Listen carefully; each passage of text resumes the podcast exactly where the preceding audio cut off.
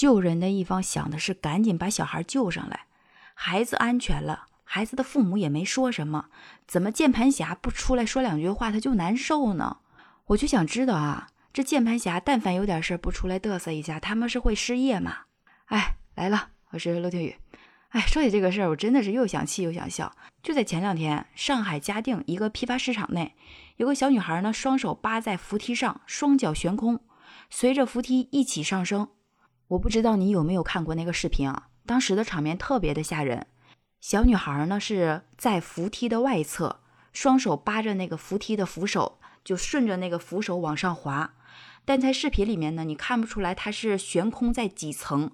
但这种情况啊，不管她是在几层，但凡要下落的情况下，小女孩一定会受伤的，而且可能会很严重。这个时候呢，你看得心惊胆战的，突然间就走出来两个男子，一个穿黑 T 恤，一个穿白 T 恤。穿黑 T 恤那个男子呢，他跑得快一点，他就赶紧抓住小女孩的手，然后紧接着白 T 恤的男士就上来帮忙，然后黑 T 恤这个男士呢，因为先抓住小女孩，就能吃得上劲儿吧，然后顺手呢就拖着小女孩的屁股，把这个小女孩给拽了上来。就这个事儿，但凡谁看着都得说这两个男的是好样的，包括我在内啊。我看的时候我就想，这如果是我的孩子，我恨不得感谢他八辈子，真心的讲。但说真的啊，怕啥来啥。转天呢，这个好心的丁先生在接受采访的时候就说啊，他们遭到了一些网友的谩骂和指责。有的人说呢，救人的速度太慢了，还有的人说啊，人家是小女孩，手放的位置不对。我就想说啊，说这话的人你想一想，当时小女孩那种情况是救她的命更急，还是想想我手放在哪儿更急？或者咱们换句话说，但凡这个丁先生有时间去想手放哪儿，那我想问一下，手放在哪儿合适？抓衣服吗？抓衣服勒着他或者滑下去怎么办？任何风险都有。我觉得当时就是灵机一动，随手一救的事情，怎么就能说成这样呢？再有啊，这个丁先生呢，据说是在附近做生意的，呃，说呢离电梯口啊不算远。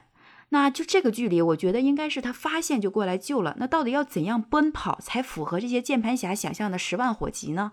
再有啊，看过视频的应该都知道，他那个电梯呢，在最高点的位置旁边是有一块玻璃挡着的。当时小女孩啊，就夹在那个玻璃板和电梯中间，那个夹缝是很小的，如果你稍一不注意的话，就有可能会受伤。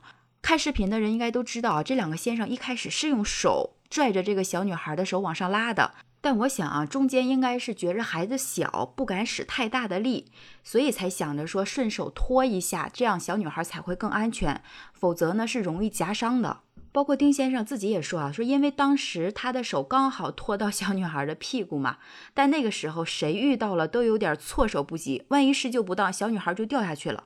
好在呢，这孩子是救上来了，帮了这么大一个忙，还有这么多说法。那要是没救上来，或者是因为什么原因，比如说胳膊拉扯受伤了等等，那我想问一下，这些人还要怎么说呢？我真心的讲啊，就算是有施救不当的情况，第一，人家不是专业的救援队；第二呢，人家也说了，当时确实有点措手不及；第三，我们凭良心想一想，处于这样危急的情况下，敢于大胆救人的好心人，他可能还有什么脏的心思吗？反而是那些不痛不痒张嘴就来的人，你们的心术不正吧？你们是不是从没想过，这不是演习啊，这是人命关天的时候，谁还管得上说自己用什么姿势动作得不得体啊？那如果话要这样说的话，那我想问一下，人工呼吸可是嘴对嘴啊，心肺复苏是按压胸部耶，那这种救人方式是不是犯法？想想就让人生气。关键是啊，类似于这样的事件也不是一次了。比如说就在前两个月啊，柳北高速上一辆雷克萨斯商务车撞上路边的护栏，车头呢损毁非常严重，不时还有黑烟冒出，而且所有的车门全部紧缩，车上的三个人全都被困了。当时呢，好几位路过的司机迅速就停车了，参加救援，撬门的撬门，砸窗的砸窗。在所有人的努力之下呢，主驾驶和副驾驶的人成功被救出来了。可就在这个时候，车辆情况突然间恶化，汽车发出爆响，车头出现明火。没办法呢，所有人就被迫的撤离。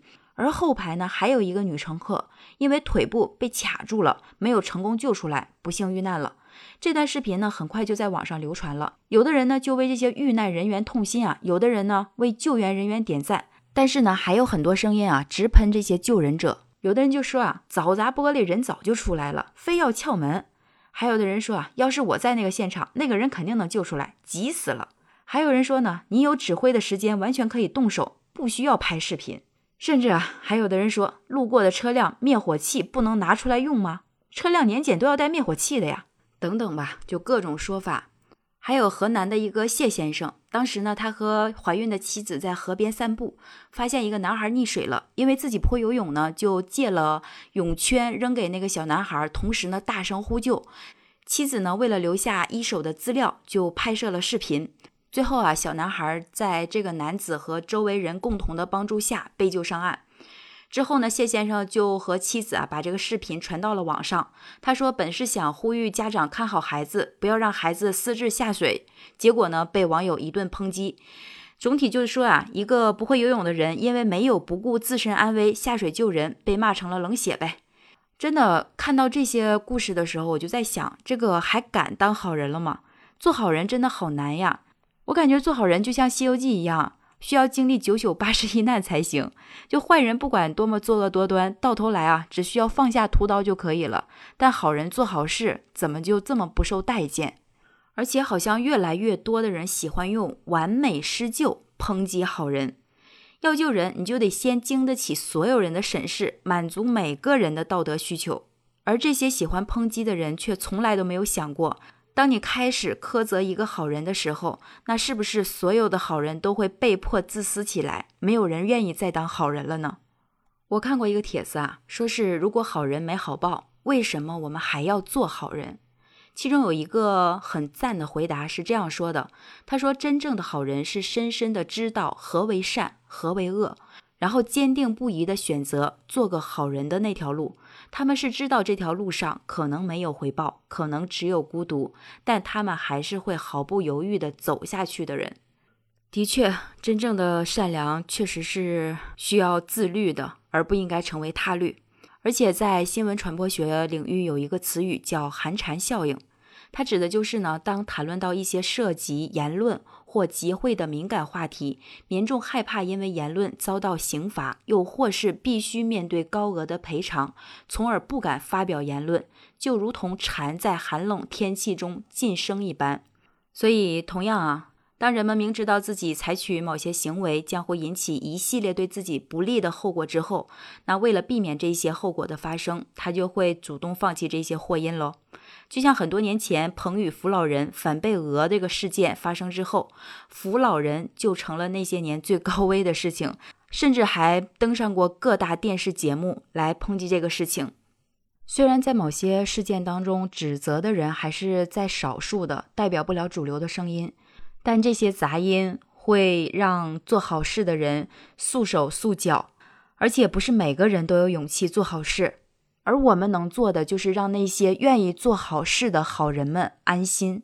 最后呢，和你分享一个小故事吧。是在二零二零年的时候，有一位孙师傅啊，他的大褂在汉街的时候起火了。这个孙师傅呢，一看火势难以扑灭，而且旁边还有个加油站，他当机立断啊，就把车开离了闹市，整个大褂、啊、车身全都是火，非常的严重。这个孙师傅呢，把车开到空旷的地方，然后就赶紧下车，没几分钟这个车就爆炸了。这个车啊，是他卖房贷款买来的，就这样彻底报废了呢。孙师傅表示也不后悔，他说啊，他只是有点后怕，然后跟妻子很胆怯的说啊，咱们家的车没了，我对不起你。当时这个孙师傅呢，冒死开火车的视频在网上、啊、刷了很久很久，但是很少有人知道这个事件背后的故事，更让人暖心。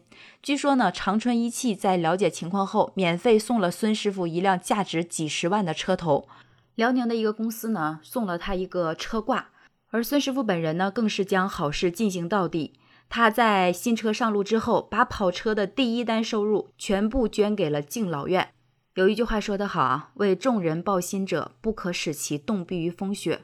所以啊，让好人有好报，才是良性循环的开始。这个孙师傅的故事，就将好人好报这个事情做成了一个良性的循环。关键是我们这个世界真心的需要心存善意的人，更需要敢于做善事的人。所以提醒这些爱喷的人，请捍卫善意，为每一个好人发声。其实也可能是在为将来某一天的自己在发声。好了，就聊到这儿。喜欢别忘了订阅、录听。订阅陆听，订阅陆听。重要的事情说三遍，我是陆听雨，拜拜。